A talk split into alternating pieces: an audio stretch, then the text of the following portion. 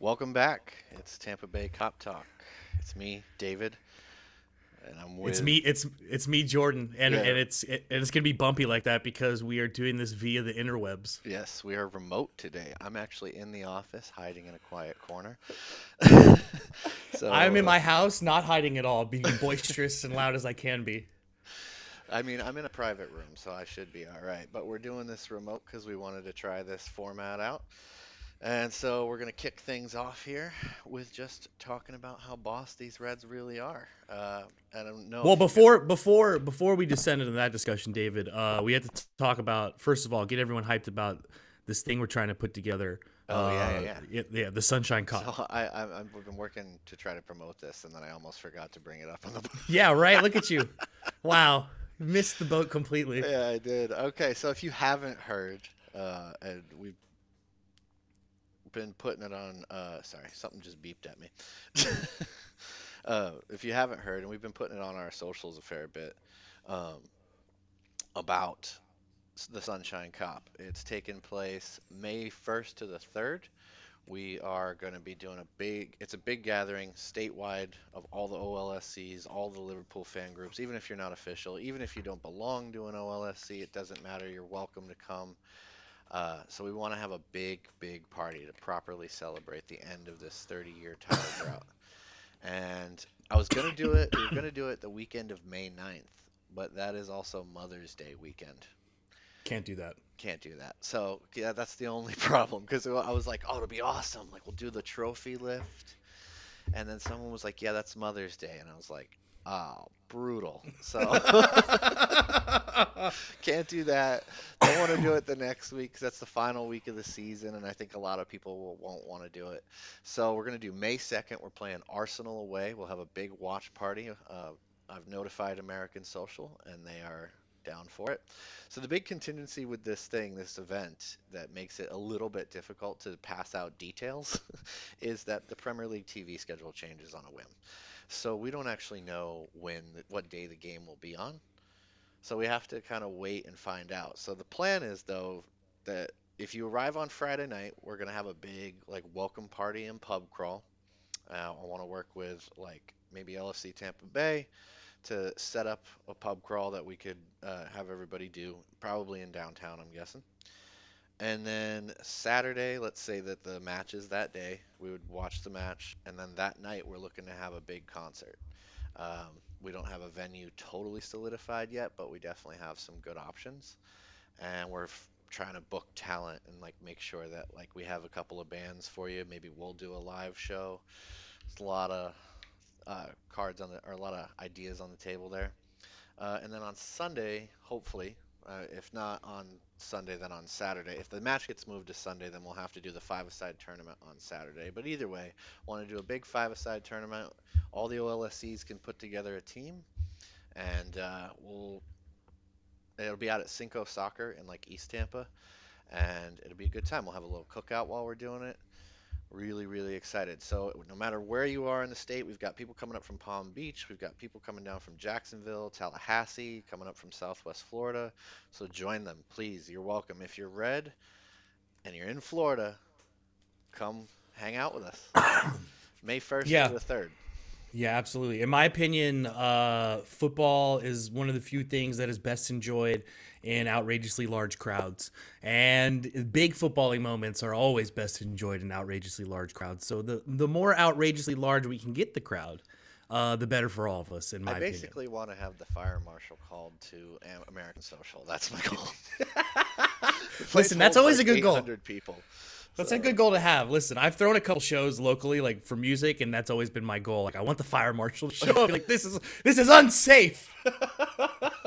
but yeah, so obviously, get excited, start spreading the word, let people know that you know in the state that are Reds that want to get down and, and celebrate the title properly because it's gonna who happen. knows Yeah. where we'll be? Like May second, like a couple of days later, probably is when the Champions League semifinal second leg would occur. So we could be facing that coming up. It's a great time to celebrate the Reds. I mean, assuming they get that far, but the treble's on the cards, folks. Start thinking about the trouble. That and like we could get to that game and it could literally be Arsenal's like not even cup final, but like existence final where they have to beat us so that they're still relevant in football. Like really, that could be really hope that we're still undefeated, just so that they're like having strokes about like panic attacks about it. Because I've uh they're way more yeah. fussed about it than I ever would be. Like I don't care about being undefeated. Like you don't get a trophy for it, so I really don't care. Well, no, you do get a trophy. Stop saying that, David. I corrected you last time. You get a little gold trophy. They give you a little gold trophy if you go in invincible. Well, I don't really care, but what I what I found interesting is I've texted all of the Arsenal fans that I know personally, and like, and like, hey, so what do you think about uh, the invincible thing now? And they've all been very snooty and snide, like, oh, I'm not really bothered by it yet. Yeah, I'm like, oh, you, you you are probably sweating it. They've all been, to be fair, they've all been very gracious and admitted, like, yeah, this is probably like uh, much better than the Invincible team, and this side's like a proper footballing side. But I'm not worried about it. Someone will beat you, and well, who? Well, who? Because no one so far. Yeah, yeah, yeah. but Like, no one so far. Twelve draws. Okay. I mean, yeah, ninety points.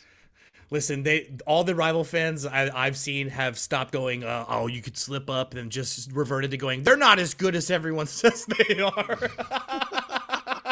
Yeah, And it's like whatever. Which like yeah, let's get into it. Let's let's let's transition from Sunshine Cop into it. We're we're going to win the league as we finished last episode because we're just so amazing and we're record breaking. We literally are setting records, and all those great sides of Premier Leagues past have never done what this Liverpool side is doing. All the great sides of European you know history, football history past are not doing what Liverpool is doing right now. It's literally the greatest team ever, and it's going to win the league. I like we keep posting like different record-breaking things, and I like the one that you posted today where it was just like Liverpool players' league records at Anfield since joining. And I'm just thinking to myself, uh, you remember that movie Mr. Baseball? Yeah. Like, there's a scene in that movie where he's like, they're trading him to Japan, and he's like, I led this team in ninth inning doubles in the month of August. and I'm like, were we? That's exactly where we're at. We're like reaching like baseball levels of stat obscurity. Like, what is this? Like, what are we even talking about? I didn't even know that people calculated these things. Like, No, yeah, it just it yeah. There's there's always a new level of uh, the unthinkable that you can peel back and find. You know, with with this red side. Well, it, it makes me laugh too because I'm like, you can remember a time, I can remember a time where like they didn't even count assists in football. Like it wasn't a stat because like they didn't keep any stats other than like goals and they didn't even like possession wasn't even something they really cared about. You know, it was just like number of goals. That was it. And Yeah. I'm like, now we're into this era, you know, like the FIFA era where like there's a ton of uh, stats, and of course Liverpool's data team is coming up with new statistics and ways to measure performance every day. So it's just like the trend in football, but it, it's fascinating to see like how this team is just shattering everything. They're gonna set the bar so high that it like may never be reached. Yeah, I mean, we had to come to grips with that by the like at the end of the season. Like, I we probably never experience anything like this again in our lives. It's Uh, it's almost kind of sad because it's like, well, where do we go from here? But Yeah, it it becomes. I was it like it's like it's. It's funny because you always imagine like when Liverpool won the title, it was going to somehow be in some like more meaningful way than just ending ending the drought. And like the most Liverpool thing you thought would be to like wait till the last second and win it on the last second. No, the most Liverpool thing to do is to literally have to end the drought and have the greatest season imaginable, and then everything after that, even no matter how great it is, can't even stack up. I'm like we wanted to build like a little rocket that would fly across the neighborhood, and we launched the space shuttle instead. Like that's like the best analogy I can come up for. It's it's insane to think about like what they're achieving all the time. I mean, to not lose for a calendar year, to, and now we're into like the 13th month. I had a buddy down from Ohio for the the game the other day against West Ham, and he was like, I, he's like, I heard on the news in Cleveland that you guys haven't lost in a year. I was like, what, like your local news? He's like, yeah. I was like, what? Like, what? That's so weird. I was like, you know, we haven't lost in uh, since January 3rd of last year. He's like, do you know how like incomprehensible that is to me? He's like, I'm a Cleveland Browns fan. like, yeah, to be fair. It's like that's like I can't imagine what that must be like. I was like, yeah, it, to be honest, none of us knew until we're just figuring it out as we go. I don't even think we've really come to grips with it fully. Like, I still look around at people because, like, it's that whole thing where people are still like timid about saying we're gonna win the league, um, and it's like, but I okay. but but like not even that it's like beyond that like okay let's like remove the idea of winning the league from the equation can we talk about the fact that for the last two seasons going until this one ends, we've only lost once, and it was by a millimeter. Like that's insane. It's and then you got to think too, like if you're going back 18 months to think about our record, to think or to just the last two seasons, we'll say, yeah, so about 18 months, right? Yeah. So that record is beyond City. It's beyond like we're getting to a point where like we're gonna make their 198 point haul over two seasons look like a joke. Like, yeah. and like if they, uh, even if we don't start losing soon, which is why like I you know we'll get into priorities later, but like I don't know where we'll finish. I just keep looking at the finish line though. Like you just win seven more games, and there's nothing anyone can do to take it. Yeah. I mean, we're on 70 points, and it's not even February 1st yet. Uh, I was telling Dave. get that many points at this point. I was telling David like I have this uh one of the I play I, as I talk about plenty of times on the pod I play football manager and I have this football manager save where like I tweaked the system and I just went and bought like all the wonder kids under the age of 17 and groomed them into like a super team with Mbappe like cemented as like the the centerpiece or whatever. And even they in the Premier League can't get that many points. They they're not even they wouldn't even be ahead of Liverpool at this point in the season. It's ins- it's insanity it's literally better than video games. That's what I said to you. It is better than video games. We talked about how in FIFA you play like one of these seasons and you're like, oh, it's just FIFA or oh, it's just Footy Man. But no, they're literally doing that. They're just it's it's ridiculous, and it's with a team that at the beginning of the year, if you if you pulled the wide world of football and you asked about the midfield and you asked about certain positions, is the front three deep enough? Blah blah blah. What happens if you lose Alisson? Everyone would swear to the high heavens that it would fall apart and that the midfield wasn't good enough. But we're at this point, and it's I don't. It's ridiculous ridiculous. It's out, it's it's incomprehensible on on multiple levels. Yeah, no, and the way we started, like people, we, like, they're not hitting full stride, and oh, they're going to struggle at some point. You know, January is going to get them. It always does. Here we are through January. We didn't lose a single game. And like for me, that's like, oh, that you know, what about injuries? I'm like, we've we missed Fabinho for like a month. We had Alisson out for two months. Uh, Naby Keita barely touches the field because he's always hurt. We lost Joe Gomez at one point in the season. We, you know, Sadio Mane is down right now. James Milner's been out. Like, what are you talking about? We've had plenty of injuries. And yeah, Mo yet, Salah had to ankle against Man United, and that's why he didn't score, and he proved he proved it. right. Yeah, and yet, as continue, and yet here we are. And yet here we are, seventy out of seventy-two points taken and I just don't even know how much better it can get at this point. I mean, they just keep redefining my expectation. Like I don't even have expectations at this point. I'm just like I don't know. It's so like United, you know, everybody's like nervous at one 0 I was like, nah. I know I should be because it's a United match, but nah. They these I mean, I was like these can't hang with us. The one for me that really was it was the Wolves match. Like uh, the Wolves, yeah. I was I was at I like everyone said I've I was content with the draw and I was like just don't lose this please. Like just keep at least just keep the unbeaten thing going. Like I can I'm still on board well, with like that or whatever. away a point away at their place is not because it's not like the easiest place to go and they give us a game every time so I was fine with the point. And then Bobby pulls it you know, well yeah out of out of nowhere and that's how good we are now like like we didn't do that like four or five years ago. I remember being in the pub every so often and looking at like Mark or you and being like, you know what, we haven't done in a while. We haven't had a late comeback win where we scored two goals, and it just wouldn't happen ever. No. But like now we're at the point again where like, oh, it happens, and it's not just like this fluky like lucky thing. Like it just keeps happening. And like the Wolves game, we really did not deserve to, to win it in the second half. Like we really did not, and we just get we at the very end we we get those like three or four chances back to back and Bobby misses all the easy ones and then he just drills the harder one into the top corner. just you know Bobby Bobby Firmino things. Uh, and love- yeah, it's my favorite thing to come out of that game was uh, Steve Nicol talking all this trash about throwing coaches, and then like it turns out it's the throw-in that sets up the goal for Bobby.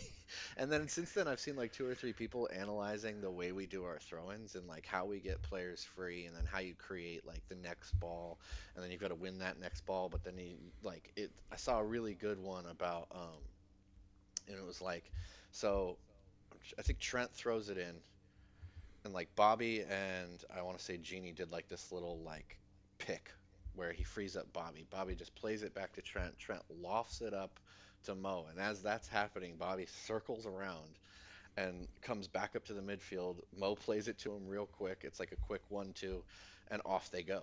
But it's like you can see how well it's coordinated to get the ball into the positions they needed. They need to get it into out of a throw-in. And I'm like, I, you know, used to be you just like look for an open shirt and throw it at his feet. Yeah, I mean, it's it's one of those things actually where, if, if we're being honest, uh, it's a bit of like uh, American sports ideology breaking into the to the game It because Like, it's like setting up a play. Yeah, you're, you're it's setting up a play. Yeah, and like that's like that's in basketball and it's in American football. And I remember like like living in England, moving over to England. Even when I was in youth soccer, we had plays and corner kicks or whatever, and it wasn't as like prominent to like put in plays. It was kind of like just like oh, kick it near post and run near post and run far post. But like now, you got to the point. Yeah, we have a guy who's just like looking at here's how we can set up a throw in where you're going to cross paths and like Bobby on that play like runs across the the path of the ball so it like causes all the defenders to freeze thinking he's going to touch it but he doesn't. He just runs by it because he knows it's going to go over him and go to Mo like it's part of the play. And yeah it's it's great. Thomas Grønnemark is now getting interviews on like Sky Sports and BT Sports because yeah everyone has everyone's now realizes like oh you know what? Yeah one of the reasons why Liverpool is so good is because every like tiny detail that you can pick out uh, in the game they they focus on and they hire someone who's that's going to be their their main focus and yeah it's th- that goal was yeah it's a throw-in everyone wants to make fun of us for throwing coaches and no that's that's why you, You get one and you don't need Rory Delap either. You don't need to like sign a player that that's his main skill. Well yeah i mean the funny the thing about that is i don't know if we spent a lot of time talking about thomas Grønnemark on the pod but uh he, he when he, he brought his system over and he changed it for us like he changed the names to lfc long fast and clever. So there's three types of throws. There's a long throw there's a fast throw and there's a clever throw. And you have to decide in the moment which one is the best one to use. Uh, and so yeah, we have the L- the LFC throw-in system as it's now called. I love it. I I don't know what he did at Midtjylland or wherever he's at in in, in, in Denmark or Norway uh, with their system, or it's Copenhagen, isn't it, that he coaches? Oh, yeah. And like, aren't they super successful off of throw-ins as well? I've heard. There's yeah no so like the thing is the stat in Europe is like there's there was some stat going around about like efficiency of throw-ins leading to chances or something and the only team that's better than us is Copenhagen that's just because they've been doing it longer to be honest imagine our throw-ins in two seasons lads. We're gonna be insane teams are going to be marking up like it's set pieces. Yeah, exactly. But no, it's it's like it's like uh and that's the thing uh, like talking about how great the, this Liverpool side is, is at some point we're going to have to recognize that okay, maybe City laid the groundwork for like creating this like idea of a super team, but it's really Liverpool that's changing the game. Uh kind of like Arsene Wenger did when he came in with Arsenal, kind of like Fergie did when he came in at Man United. And yeah, it's just going to listen, folks, we're ruining football again and it's the best thing ever. The big point there is like you talked about City being like this super team, but what did they do? They essentially employed a type of football that we had seen before in Barcelona, and like what Pep kind of does everywhere he goes, and it's sort of his signature, and it's it's brilliant, and it wins games, and you know it's fun to watch. But what I think makes this team so cool, and we've talked about it before, and I mean we're not the only ones, but is we win like so many different ways. Like if you want to play it into the channels and just like play it over the top, we can do that. Look at what we did to Everton with like Origi's goal. But if you want to play super technical, that's no problem. We can go there as well. We can play on the ground, quick one twos, like streamlined passing.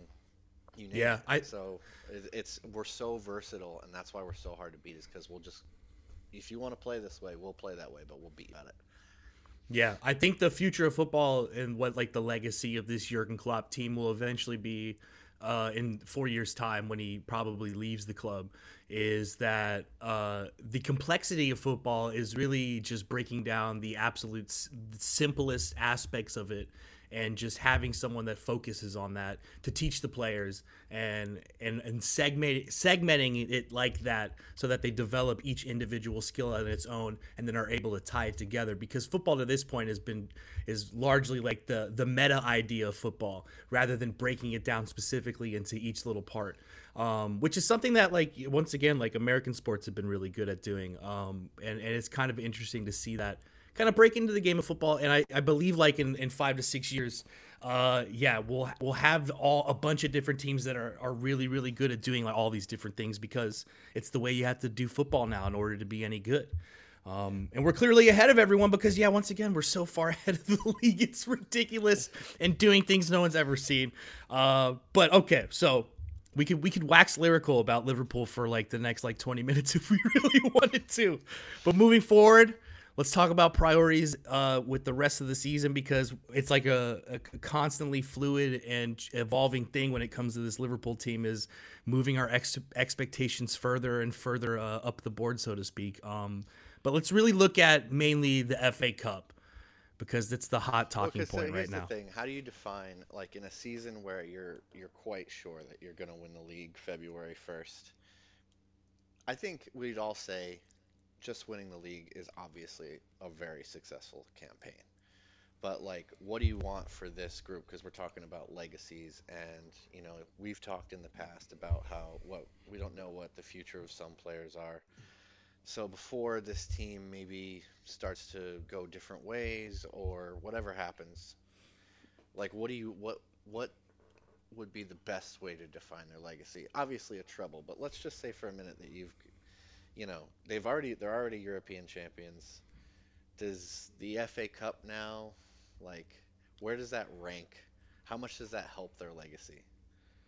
Well, like it's also like in that regard, it's like something they haven't done. How much do the players want to do it because it's something they haven't done, and how much do we want to see them do it because we haven't won it since 2006? It's 15 years.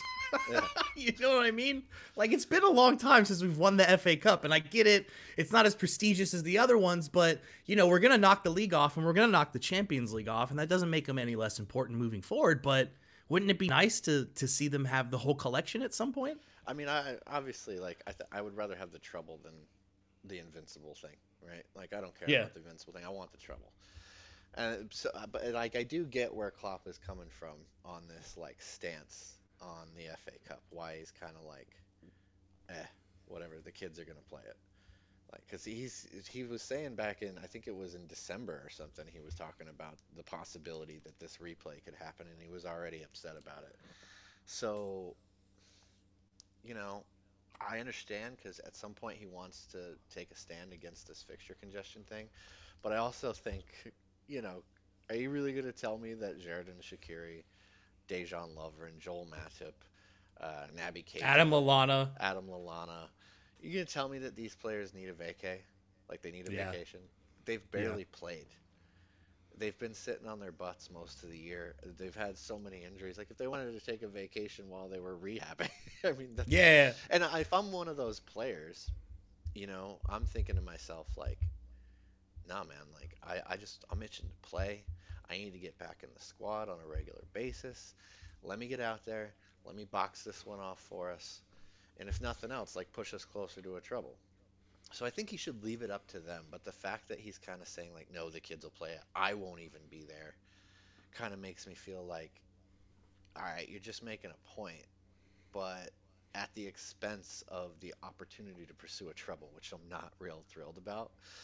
So I, I wish, I hope that he like opens it up to the players and says like, look, if you want to stay and play, go for it.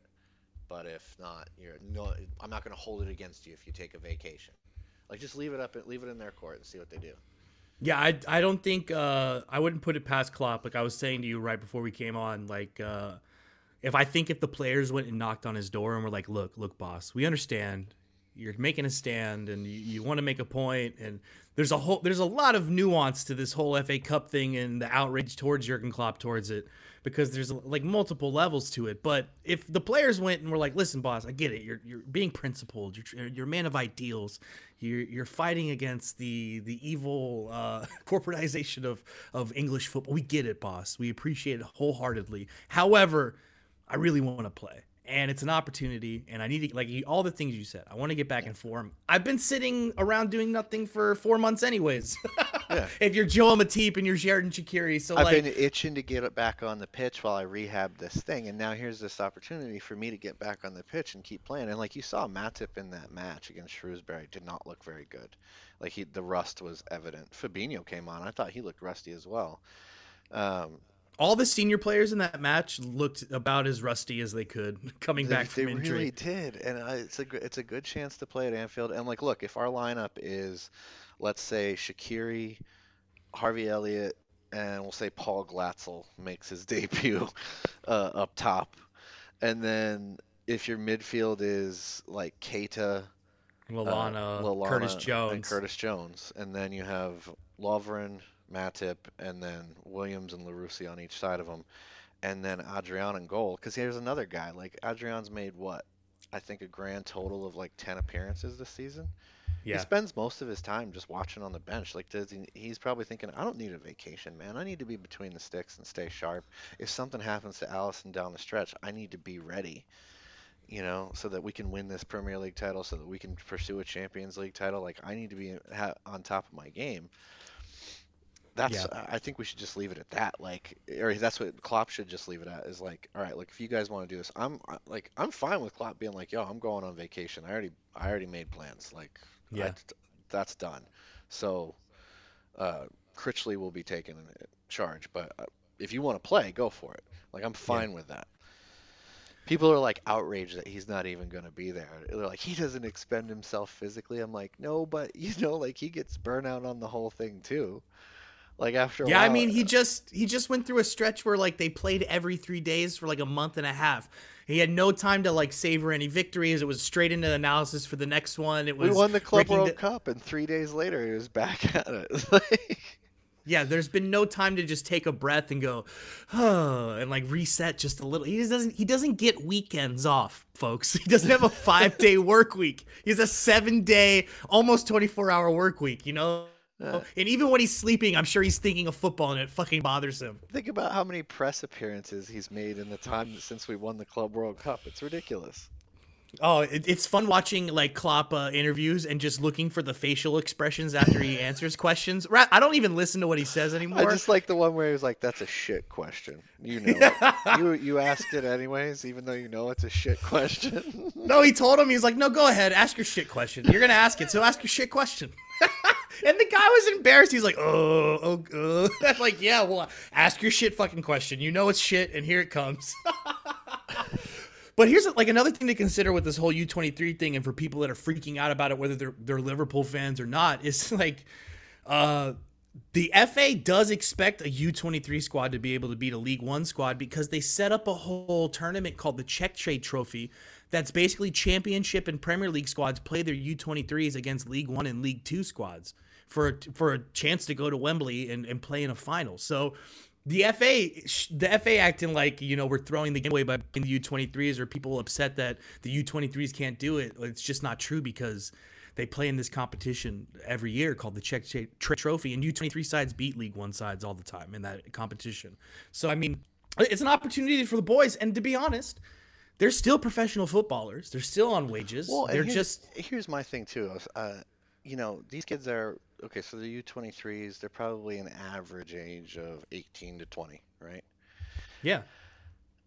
At what point, like, how big is the gap between League One, which is what Shrewsbury is, and the U23s of a Premier League team? Like, how big is well, the gap? Aren't these kids about to be a point where, like, when they want to get regular games, where are they going to go on loan? League One and Championship yeah, clubs. exactly. So they should be able to at least compete with these guys. I know that they're playing against full-grown men. Freaking, uh, what's his name? Uh, Cum Dog. Cummings. Cummings. Yeah, yeah, well, that's what. Cum dog though. Cum dog is good too. I know. You, no, you've seen the th- the locker room shenanigans, right? Yes, yes, yes. Yeah, I'm like, oh god, this is what this guy's gonna get famous for. But no, I mean, like, I, these are yes, these are full-grown men, but these kids are highly talented teenagers looking to prove something. Young men with a lot on the table. They should be like, no one can be mad at the the fact that they're gonna play. It's just a matter of like, do all of them have to play when you have some senior team options? And I mean, I I, I do think most of the fan base is this this isn't like the League Cup where like literally no one cared. They're like we already have the most of them of anybody, and it's absolutely worthless. You get a hundred grand for winning the League Cup. That's it. Yeah. So no one really cares. But this thing, okay, it's not super valuable, but it is worth like a couple million, I think. And it is football's oldest trophy, and we haven't won it in a long time. You know, we won the League Cup in 2012. It's like for a lot of people who have come into Liverpool in the last 10 to 15 years, you don't even remember the, the League Cup victory in '06. Like you remember the highlights, but you don't know you I it seems like a lifetime ago. Like it was right at the beginning of my Liverpool fandom and it legit feels like a lifetime ago. So I'd like Yeah. to win the damn thing again. You know, Arsenal won like nine of them in that time. Yeah, no, it's a, it's a it's the biggest domestic trophy, uh, or dom- like you know, other than the Premier League on offer, and then we we need to win. Dom- I mean, it's part of, yeah, at the back at the end of the Liverpool, you know, this Liverpool team's era, you got to look back and you're gonna ask, did they win any FA Cups? Like it's gonna matter, you know. well, it might not. just to trump 99 United. You know what I mean? Like, because we're gonna have more points than they did. And we're like, exactly. we're gonna win the Premier League, and if we if we win Europe again, and then we would do this, it's like, yeah, we're, we're greater than that team. Exactly. And that is my main my main priority is to erase all of football history in one season and just rewrite it so that Liverpool is in every category when they got to talk about, well, who won the best treble? Liverpool. And then who won the best who was the best league champion? Liverpool. And oh shit. It'd be like, meanwhile, they're throwing flares at Ed Woodward's house. hey, it's a wonderful time to be alive. Uh, I was like, these are Napoli level shenanigans. I like it. I like that they called the Sun first to notify them. So Yeah, what a be bunch of tits. Oh. I'm. I'm happy. That's like listen. People make fun of Liverpool fans for this like Liverpool like Liverpool fan exceptionalism that we possess. And though we did protest against our owners, we never stooped to that level. We Right. never because we understand that's just ridiculous. Act like a- adults. Uh, yeah, like act like we live in a civil society here for a minute. And like, didn't you guys go make a whole nother fucking club that you're supposed to be all investing in? I'm like, we're gonna take over fucking Man United. We made this club. It's green and yellow like we used to be. Why don't you all fuck off and go fucking to that club and spend your money, you fucking tits? God damn. No, let's uh. burn down Ed Woodward's house because we're fucking maniacs. Goddamn. Stop going to the matches. Turn off the TV. Your football life's about to be over in three months anyways. So like start it now. Get a jump start on on turning off football if you're a Man like United guy. fan. I like the guy. I think it was a City fan the other day. Just to, or no, it was Liam Gallagher, the guy from Oasis. He was like, "Give a shit who wins. Football's ruined." I was like, "Oh, poor Liam." Because remember at the beginning of the season, he was like, "I don't think anybody will beat us as long as we have Pep."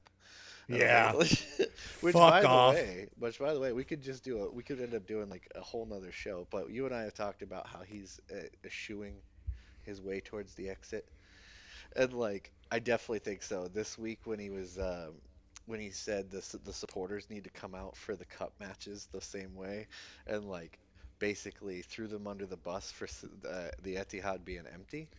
I said I've been trying to convince my buddy Pete. I'm like, yo, he's leaving. He's like, why do you say that? I'm like, okay, first he was basically hinting at the idea that he didn't get the support that he wanted in the summer, right? Or that he's not being supported enough by the ownership. And then he talks about Klopp constantly, or whatever Liverpool's doing constantly. Now, phase two, alienate the fan base. Yeah, right?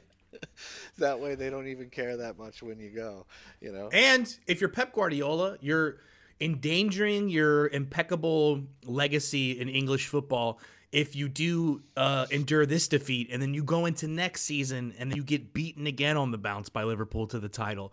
You have now just opened the conversation for the fact of, well, you know, there wasn't actually really any competition for Pep City until that that Liverpool first season, and then what was thoroughly proved is once Liverpool got fully set like Pep City were, that Liverpool was a lot better than City, and it kind of throws it all into question. And if you want to keep that intact, you just dip out, say peace, see ya. Right, uh, the you you know we've gone over in like conversation about uh, like what what's going on at Barcelona, like the post Messi area, the whole thing with La Masia, and like about three or four years, I think they're gonna come to his door like begging him to come back.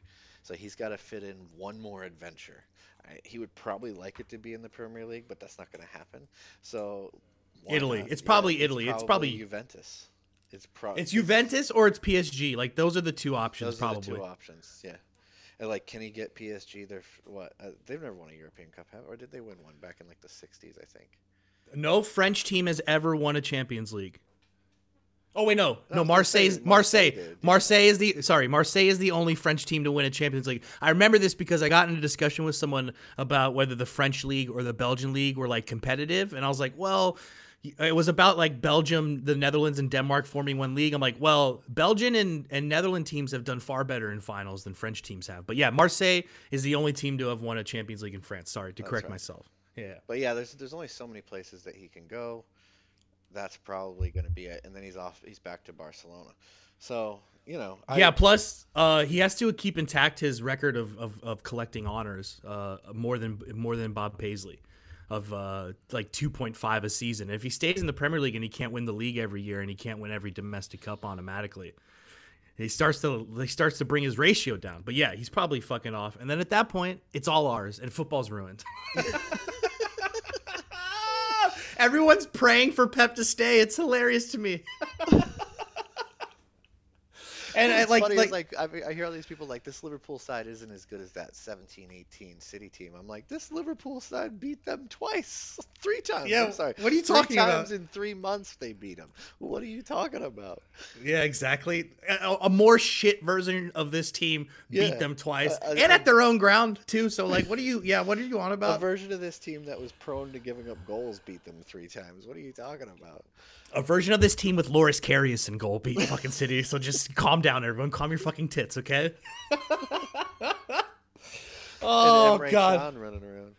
Yeah, Jesus. But yeah, so that yeah, my pri- priorities ruin football. That's the main priorities. Ruin football for everyone, as it, as the good old days you were. but let's okay, let's look ahead. This is one of the very few opportunities where we kind of get to uh, talk before a match. Uh, but, but, before we get into previewing the Southampton match, uh, just kind of looking ahead in a general sense to the next part of the season coming out of that winter break that we're uh, pummeling or barreling towards. Uh, let's talk about a, a Mr. Mohamed Salah who, for the most part this year, we've been told is not playing as good as he could. Um, but with Mane kind of being out for these last two games, uh, he's kind of reproving again that and kind of showing, nah, he's still boss. And guess what? If you've been paying attention closely, actually, he's been boss. Yeah, no, he's got 16. Uh, no, he's got 12 goals, six assists, which we're about two thirds of the way through the season. So let's just say that he continues on his current rate, right? Like this doesn't like have like a period where he gets particularly hot in terms of goal scoring, but just continues his current form. He would finish on 18 goals, nine assists which would be the same season Sadio Mane had in 17 18. which everyone was pretty much satisfied with and thought was excellent. Yeah, and which, by the way, is like, which would be Mo's worst season in a Liverpool shirt. How crazy is that? Like, and also 18 goals, nine assists. When we signed Mo Salah, I think if you had told everyone he would get 18 goals, nine assists on average for a season, they would have been like overjoyed. You know, like, like gosh. Great. 39, 35, 39 million pounds, whatever it costs for that. I, no problem. Yeah. Yeah, uh, it's a funny world. Brilliant. Like I thought the other day, he was. I just thought against West Ham, he was freaking everywhere. He was making every run. He was tracking back. He was winning the ball. He was just involved in everything. And then the assists, my God, what a what a pass with the outside of the boot. I, yeah. I mean, for me, the main thing is, is since that ankle injury has kind of subsided, uh, he's been a lot more sh- strong with his back to goal. Uh, I don't know if the ankle injury had anything to do with it, but the main thing that I've been noticing recently is his his hold up play when the ball comes into him with his back to goal and his ability to shield the defender is back to what it was uh, at his peak in that first season and parts of the second season.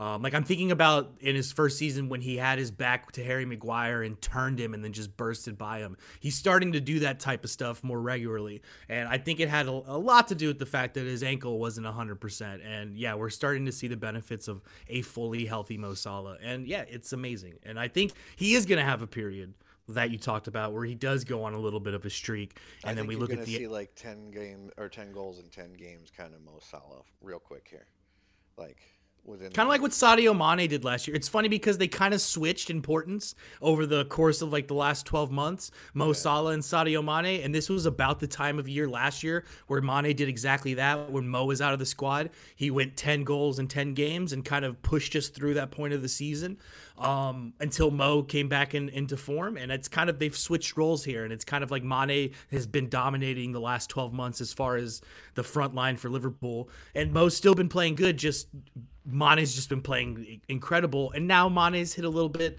He started to slow down there and then he got hurt. And now it's Mo's turn to, to pick up the reins and, and retake the number one spot as far as being, you know, in, in Liverpool's front, front, front three. Yeah. Well, and like, I, you know, I, I just want to emphasize to people like you should really tr- you, you got to appreciate Mo Salah while he's here because he's he's a special player. He's a, a, player that gets mentioned now when you say like Ronaldo, Messi, what comes after them. It's Mo Salah. It's you know he, Mbappe. Like he's in that category of player. It's a special player to have in your ranks, and I don't know if he'll stay forever. I kind of don't think that he will. Uh, and part of that is comes down to the way he's being he's been defended is you know he's after his huge season like last year you saw everybody got more physical with him. They started playing him much tighter. When he gets the ball there's like six sets of boots around him. I mean even this is going on now even with his current success rate he's having to play through crowds. He's having to try to get shots off in really tight spaces. He, somebody's putting a challenge in at, at a rate like you can't believe. And I think eventually, like he'll kind of go, okay, like I've done this. Especially if we win the league, I think he might look at Spain and be like, you know, the defense is over there. It's a different mentality. Like they've had Messi for years, but Messi doesn't get this treatment, right? Yeah. And it's just a difference in like the English mentality. Like in England, if you are that type of star, they're gonna start hacking you. They're gonna start getting all. all they're gonna be on your back. In Spain, if you're that type of star, you get a little bit more respect, maybe a little bit more space to play, just because of the, the nature of Spanish football. That's they kind of are just different mentality. Um, I don't know. I think he might want to move. So I just want everybody to appreciate Mo Salah while he's here. Yeah, while you can. Okay. And I think get... the club may want to go. Okay, look, we can get like 200 million from Mo Salah. That's a yeah, 140 I... million pound profit and it frees the title. it frees up a it frees up a spot in your front three for someone to come in or for someone who's already there to take over and like make that next step up. And it keeps like uh it it, it stops it from all stagnating at some point you know what i mean? It keeps it all yeah. fresh. Because it can't stay like this forever you know? And like it, it, my two big concerns in the window are him and Gini Wijnaldum who I'm only saying that because of that interview that he gave the other day. He might just be playing at like trying to get a big raise but I don't know. He sounded kind of like. And, well, so Dave Matic talked about it uh, on the Redmen, and what Dave Matic said yeah. it was it, it wasn't a wage thing; it was a year thing, and I get that because like if you're Gini Wijnaldum and you're signing this, this is one if if you're not moving away from Liverpool, this is your last big contract. Uh, you want to make sure you get as many years in that last big contract. If you are moving away, uh, you want at least enough years on it that I don't know you're secure uh, in your wage when you make the transfer. Um, yeah. Because, you know, because then if someone tries to come in and sign you, they can't give you less wages because you still got two, three years at Liverpool. So fuck off. You know what I mean? Well, and he's played himself into a position where who's going to come in for him? It's going to be a Real Madrid or a Barcelona type team. Yeah. And the same thing with Mo. I, I my friend hit me up and he was like, "I'm very worried about Gini leaving. He's like a key asset now." And it's it's another one of those things. We do this weird thing. We keep doing this really weird thing where players get hurt. We forget how good they are. They come in and take over, and we go, "Wow, they're fucking amazing." And then we forget the person who was playing before them was was just as good or could also do the same thing of come in, and play themselves into form. So that like you know, let's say Gini Wijnaldum leaves in the summer, everyone loses their mind, but then Naby Keita comes in and dominates for six months, and everyone goes, "Oh yeah, we have Naby in the wings." What was I? Oh yeah, we have Curtis Jones waiting in the wings. Like if Gini leaves, it would be I'd be upset. He's been amazing for the last year. Year prior to that, he was not so good to the point where people were talking about letting him leave. Why is he in the midfield? We need someone. We need that creative midfielder in the middle there to to take over Gini Wijnaldum. Oh, we miss Ox so much last year. We miss Ox so much. Genie Von Aldum's playing his his his ass off. Oh, where's Ox? Like you know, even if he leaves, he's 29. He's getting up there. Uh, at some mean- point, there's a con- there's got to be a a, a, a, a secession or what's the word? Someone's got to. yeah, exactly. To take over for Gini Von, we got Marko Grujic on loan. We got Curtis Jones, 19 years old, coming up through the squad. We have Oxlade-Chamberlain. We have Naby Keita, who's still only 23. Um, yeah, it's it's yeah. Yeah, and we're talking about like there's rumors going around about Kai Havertz. Let's say that happened. I mean, you're not short on bodies, you know. So I, it's But yeah. definitely a possibility that he heads out. But I think for us, just uh, then this gets back to like the legacy and appreciating what you're seeing, because yeah, you don't know when, how long. It's modern football. You just don't know how long these guys are going to stay together anymore. Yeah, and there's and there isn't an expectation for a player like Mo Salah, who's from Egypt, or Gini Wijnaldum, who's from the continent, that like Liverpool is actually their like dream final destination club. You know what I mean? Like even the stuff about Mbappe coming to us, there's still like the fact of the matter that he wants to go to Real Madrid and play there at some point. So Yeah, that no, even if it, we, it would be a middle ground. We would be a middle step to that. yeah, exactly. Like He could just and like go there, but we have to respect the fact that like even though Liverpool's our dream club, like for someone like Gini Wijnaldum, he I'm sure he grew up with Dutch football, watching Johan Cruyff, and then Johan Cruyff went to where Barcelona. So like you know, there's there's so if probably a that move, that would be a dream come true for him. And he deserves that move. He's the he's the best Dutch midfielder in the world, and and the Netherlands are a footballing power, and all of their midfielders throughout history are greatly revered. And it's just weird that Gini Wijnaldum hasn't gotten that level of adoration yet. Cheeky shout here: Netherlands wins the Euros this summer, and everyone Oh, goes man. Gini Wijnaldum's the, one of the best Dutch midfielders that's ever played, and Well, we have we- that discussion. If we do the treble and the Netherlands wins the Euros and Virgil doesn't get the fucking Ballon d'Or, I swear to God. Yeah, then we're gonna have real discussions, and there will be riots outside Geneva's we're, headquarters. we're making a new award. like, I'm, gonna petition. Well, no, like I'm gonna I forgot this. ESPN to make a new award or something. So I forgot this, but the Ballon d'Or was sponsored by FIFA until about 2012, 2013-ish, and then there was uh, like a dispute, and the Ballon d'Or was just started by this French guy at this French publication, and it was like it wasn't an official thing, and then FIFA like absorbed it, but then there was a dispute over the rights to it, and so the Ballon d'Or is a separate award from the best in the world award that FIFA gave Virgil van Dijk. So he kind of won the Ballon d'Or already, but it's not technically the Ballon d'Or. It's weird. It's weird football It's shite. weird. That's what it It's- it's so convoluted. Uh, it's, it's like And, uh, once again, it's like the it's- it- League, you know. No, yeah, but once again, this is knowledge from Footy Man because I'm playing Footy Man and my and, and my player wins the world's best player, and then he doesn't win what's called on the game the golden ball. And I was like, what? And I go to Wikipedia and I found out, yeah, the Ballon d'Or used to be was like taken on by FIFA, but now it isn't. And FIFA has its own best in the world, and they gave Virgil van Dijk that. So maybe we should just make a bigger deal about that. Maybe, maybe that is Right. the answer. But yeah, hey, soak it all up because Mo could leave, Gini could leave. You never know, and this is it's really it's really good. And yeah, it, it's going to be tough to be better than this. So just enjoy it while it lasts. So, So since we can, No. yeah, since we can, let's talk about Southampton real quick. Uh, I'm looking at some of the stuff that Klopp has been saying in his his pre-match. Uh, he just he said himself, and it's it's it should be said. Uh, he thinks that Hasenhüttl should have won uh, Manager of the Month for the this month that just passed. Uh, because of the work he's doing, because Southampton are banging form and they're cheekily in a shout with European places right now. Um, all because of our boy Danny Ings, who, as I told you before we came on, David, is, there are cheeky Man United rumors about Danny Ings. It appears. and I don't to, know. I, I, just I was like, let me get on here and look real quick, but it appears to just be rumors at this point. so. Okay, good, good, good, good. I could not. Although it would be helpful if, because he'd have to move within the next uh, like five six hours. It would be nice if we didn't have to face Danny Ings and have that you know weird.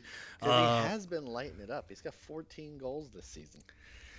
And we benefited from the fact he was on loan last year, so he couldn't play us. So this would like technically, oh, I mean, faced him in the in the first match, but this would technically be his first time coming to Liverpool, Yeah, if he come playing to against us.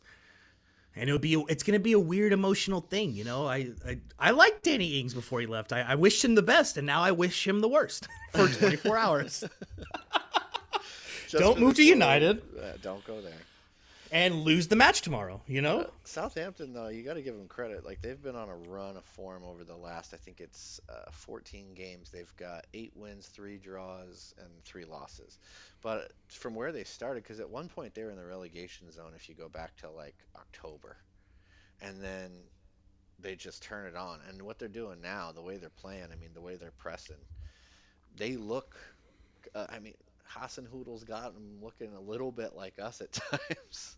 hey, they called him the the, uh, the Austrian Klopp, right? Like that was his Yeah. nickname when, or Alpine Klopp when he Alpine came in, right? That's what it was. Which I was like, that sounds like a you know a shot for the pub to Yeah. work on. You know, work on. A, I need like a what's an Alpine liquor? Like Uh, mint uh Ooh, schnapps. mint- yeah, mint Klopp. Oh God. Oh God, I'm drops. vomiting already. no, yeah, but that's the point. It's got to be worse than the Klopp drop because like, it's not as good as the Klopp drop. uh, it's it's like the a- Alpine Klopp drop, and it's shit, and it tastes disgusting. But Someone you could get used the- to it. Someone call the Southampton supporters group. Let's let them know of this idea. hey, take shit shots of liquor because we're fucking tits and we like banter. Like, yeah, it's a good selling point. Let's find the four Southampton fans in the Bay Area that meet at I don't know, fucking. Oh, hey, I found. I meant to tell you. I found the Tampa Everton supporters on uh, Twitter. So I'm like, if we can win it at their place, we might have to just talk shit on Twitter to them. As Tampa I like the- talk. I like the idea of showing up with like a, a, a charcuterie board as an apology. Like, sorry you, you had to go through that, and then just laugh and leave the pub that they're in. and leave them with a charcuterie board. Just, 'Cause- just like just all Italian meats and like bring them some Italian wines for Carlo. yeah, exactly. You guys Yeah, are classy now, you know. yeah, exactly.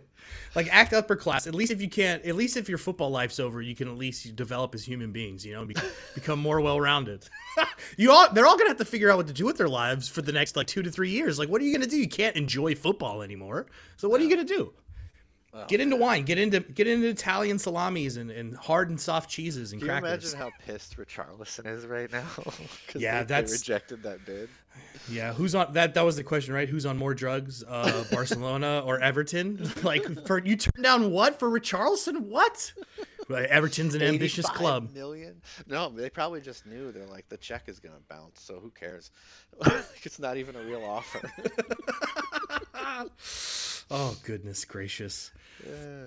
But yeah, the five, we'll get the five Southampton fans together and we'll tell them about our Alpine Klopp drop. Uh, but yeah, so Southampton, back to Southampton. They're a decent side, uh, and they have been in a run of form. And even though uh, this Liverpool team, our boss, and the expectation should be that we're just going to show up and, and beat them at Anfield because we haven't lost in Anfield in so long, they are to be respected. Yeah. No, they are. They're they're a legit side. They've got a decent lineup. Uh, they can score goals. They do play an intense brand. I, I expect them to come and give us a real game. So I, it'll be interesting to see. But I also expect the Reds to be on brand, which is be up for the challenge. So, So what do you? What's your lineup if if you're picking a lineup for us? Uh, I mean, I, I don't think you can play Ox again. It was such a close window, so you've got to make a change there.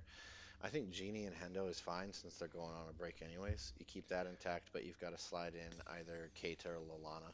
I don't know. Lallana was sick recently, and I don't know if he's actually back uh, in full training, so it may have to be Naby Keita. Because you know, trying to or I mean, you could try playing Curtis Jones, but I think it's maybe a a, a time to slot. Keita. I think I think it's an opportunity to bring Fabinho in and move Henderson back up. or the that. pitch. Yeah, sorry. Actually, that is probably what I would do. I, I forgot that Fabinho. Uh, uh, I don't know why I didn't think of him. So actually, yeah, you go back to Wijnaldum, Henderson, and Fabinho, and that allows Henderson to move up the pitch. So yeah, actually, that's your starting midfield. Your back line and goalkeeper are the same, and I would actually go with the same front three because I thought Divock did really well uh, in that game. I know a lot of people were calling for Minamino to come in, and I get why. But I also think it's a bit early in the lad's Liverpool career. Like he's only just settled in.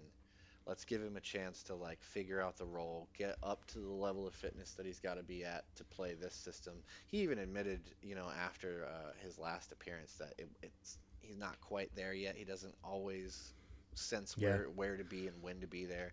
So I think um, That's another shout, by the way, for someone who should probably start in that FA Cup match yeah, to get because he had a winter break already. To be fair, you yeah, know what I already He had one, so he might as well just play. And if your front three is him, uh, Shaqiri, and Harvey Elliott, like we're probably Yeah. gonna win that game. So yeah, he should have a choice as well. Um, But yeah, he's would- probably not starting Southampton. No, I would go with Origi. I thought, like I said, Origi looks good. He does a passable Mane impression uh, when he plays there. So I don't know. I, I just think, yeah, you go him, Bobby Mo, and then just say it's the same lineup except for Keita and or uh, not Keita and um, Fabinho in for uh, Ox. How about you? and move move Hendo up the pitch. I mean, that's yeah, the same. It's the back four or the back five, isn't it? Um, and then it's, it's probably Fabinho because you got to start getting him starts in. You're about to go into a winter break. He's not going to play in the FA Cup, so if you don't start him in this match at home with that kind of security, like when do you start him? He's already had you know the full FA Cup appearance. He came on uh, against West Ham, um, so he's probably ready to make a start in the league. Uh, it has to happen at some point. He is technically your fir- first choice six, even though there's a cheeky discussion to say that Henderson's playing better than he has at ever at that position right now. Yeah, no, Uh, I mean, Fabinho gets hurt, and you think, oh no, like everybody gets all nervous, and then bam, he just like yeah. pitches one shutout after another.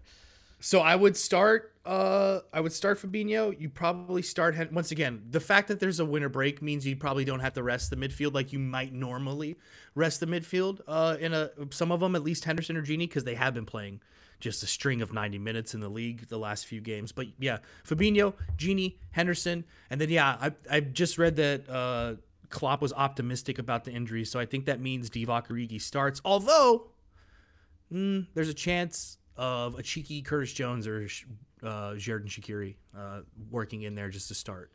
Yeah, I mean, you could go Shaqiri and then maybe slide Mo central, or I don't know, and yeah, Minamino off the left. I don't know, or Origi off the left. You could give Bobby a little break, although does he need it because he's about to go on vacation? So I mean, he Yeah. has options, but I really just think you go with that same group that Yeah. started, you know, the same core group, and then put Fabinho in, and that's about it. Yeah. Prediction Yeah. three one, we win. Yeah, you know what? The everyone's keeps going. Well, Liverpool hasn't kicked into form, and then we just we, this is the next seven games we win five 0 Well, I mean, we are keeping clean sheets. Everybody was on our asses about not keeping clean sheets. So what have we done? Like, what is it? Nine out of the last ten, we've kept a clean sheet. Yeah, and we let Wolves score that one just so we can get like people not talking about streaks, and we can just build another little five game streak, and then we'll let City score one when we get to that match, and we'll beat them four one, and then we'll let you know it'll just go like that. That'll be their uh, consolation for the fact that they have to have the guard of honor for us. Yeah, exactly. how good is our how good is our defense nowadays? I mean, we obsessed about the goalkeeping position for probably about five, six years, and now we don't even talk about how we have the best one in the world. That's how fucking good we are. I'm I'm working on an article, by the way, of, of of appreciating our goalkeeper a little bit more because the dude makes ridiculous saves, like, and we're just so numb to it. Goalkeeping, for some reason, is the one position where the second you start performing amazing, everyone just stops paying attention. When you're a forward, everyone fucking loves it. When you're amazing, when you're a midfielder, everyone fucking loves it. Defender, but if you're a goalkeeper and you're amazing, everyone just goes, "Yeah, that's that's just what he does." Like, think got- about. I think he's taking Sorry, a go page ahead. out of your book. I don't think he's gonna cut his hair until we lose. Yeah, right. Just, I love it. Like, I love it. Look like you soon. I like. I, hey, you know what? If someone's gonna live out my dreams for me, they might as well look exactly like me. That's that's my opinion. It makes it a lot easier to imagine it or whatever. Right. I was very connected to the 13, by the way. I'm very upset he's no longer 13. That is my number. I Oh, wore it know. in every sport, all through all through the ages, and then he was 13. I was like, it was a sign. This is the universe letting me know in an alternate universe, an alternate reality. My dreams do come true. I am the starting goalkeeper. I'm a fucking amazing world class. I'm winning all the awards. But in this reality in which I'm tethered to, this is the universe letting me know. Thank you very much, universe. I agree. I was the next Manuel Neuer until my knees went. But yeah, defense is boss. So yeah, f- I'm going five 0 against the Saints because why? Because it's that's we're gonna kick into form at some point, right? Why not right before the Champions League starts? Yeah, and we just go and we go and win that treble. I'm glad we're getting this break right now. This is a perfect time for it. I just want to get through this FA Cup match, find a way to beat Shrewsbury, and then, yeah, it's the perfect time to get a little rest before Atletico because I, I expect a lot of um, shit housing in that matchup. Yeah, we'll talk about that when we get to that winter break. And you just made me so I'm fucking now I'm fucking invigorated thinking about the fact we get two weeks to kind of prepare for Atletico Madrid. Oh, they're fucked. They're so fucked. oh, they're fucked. It's gonna be amazing. We're gonna fucking three 0 the first leg, and everyone's gonna be like, God damn it. And they're they're in fifth in La Liga right now. They're not even Li- like this is not their best season by any stretch of the imagination. And not just that, but what Atletico Madrid hasn't had to contend with at all this season is taking on the pressure that is now being put on every team that Liverpool faces to beat them. And when it gets to the point of the Champions League, the whole world of football will be like, you have to beat Liverpool. And when that pressure descends upon them, they're going to crumble. And everyone's going to be like, how dare you, Atletico? And then they'll look to the next round. Who is it going to be that will stop Liverpool for us? Some one of you has to do it, and that pressure will just keep building and building. And that Atletico, I'm sorry, but I just don't think you're going to be able to handle it. No offense or anything. Yeah, I don't. No, I, over two legs. I don't. I just don't think they can beat us. I am looking forward to this round of the Champions League though, because there's just so many good matchups. You've got uh, like Chelsea and Bayern, Real and City, uh, Dortmund and PSG, Napoli and Barcelona. Like there's just it's like one matchup after another. They're all pretty good. So I am, I'm really excited about this round because uh, it's going to be some broken hearts. Hopefully, Yes. but I don't think it'll be ours. So. No, it, it'll be the, the rest of the world of football. And we will save all of these conversations for that winter break that's coming up, and we'll cover all that. But until next time, I'm Jordan. I'm David. Up the Reds. Up the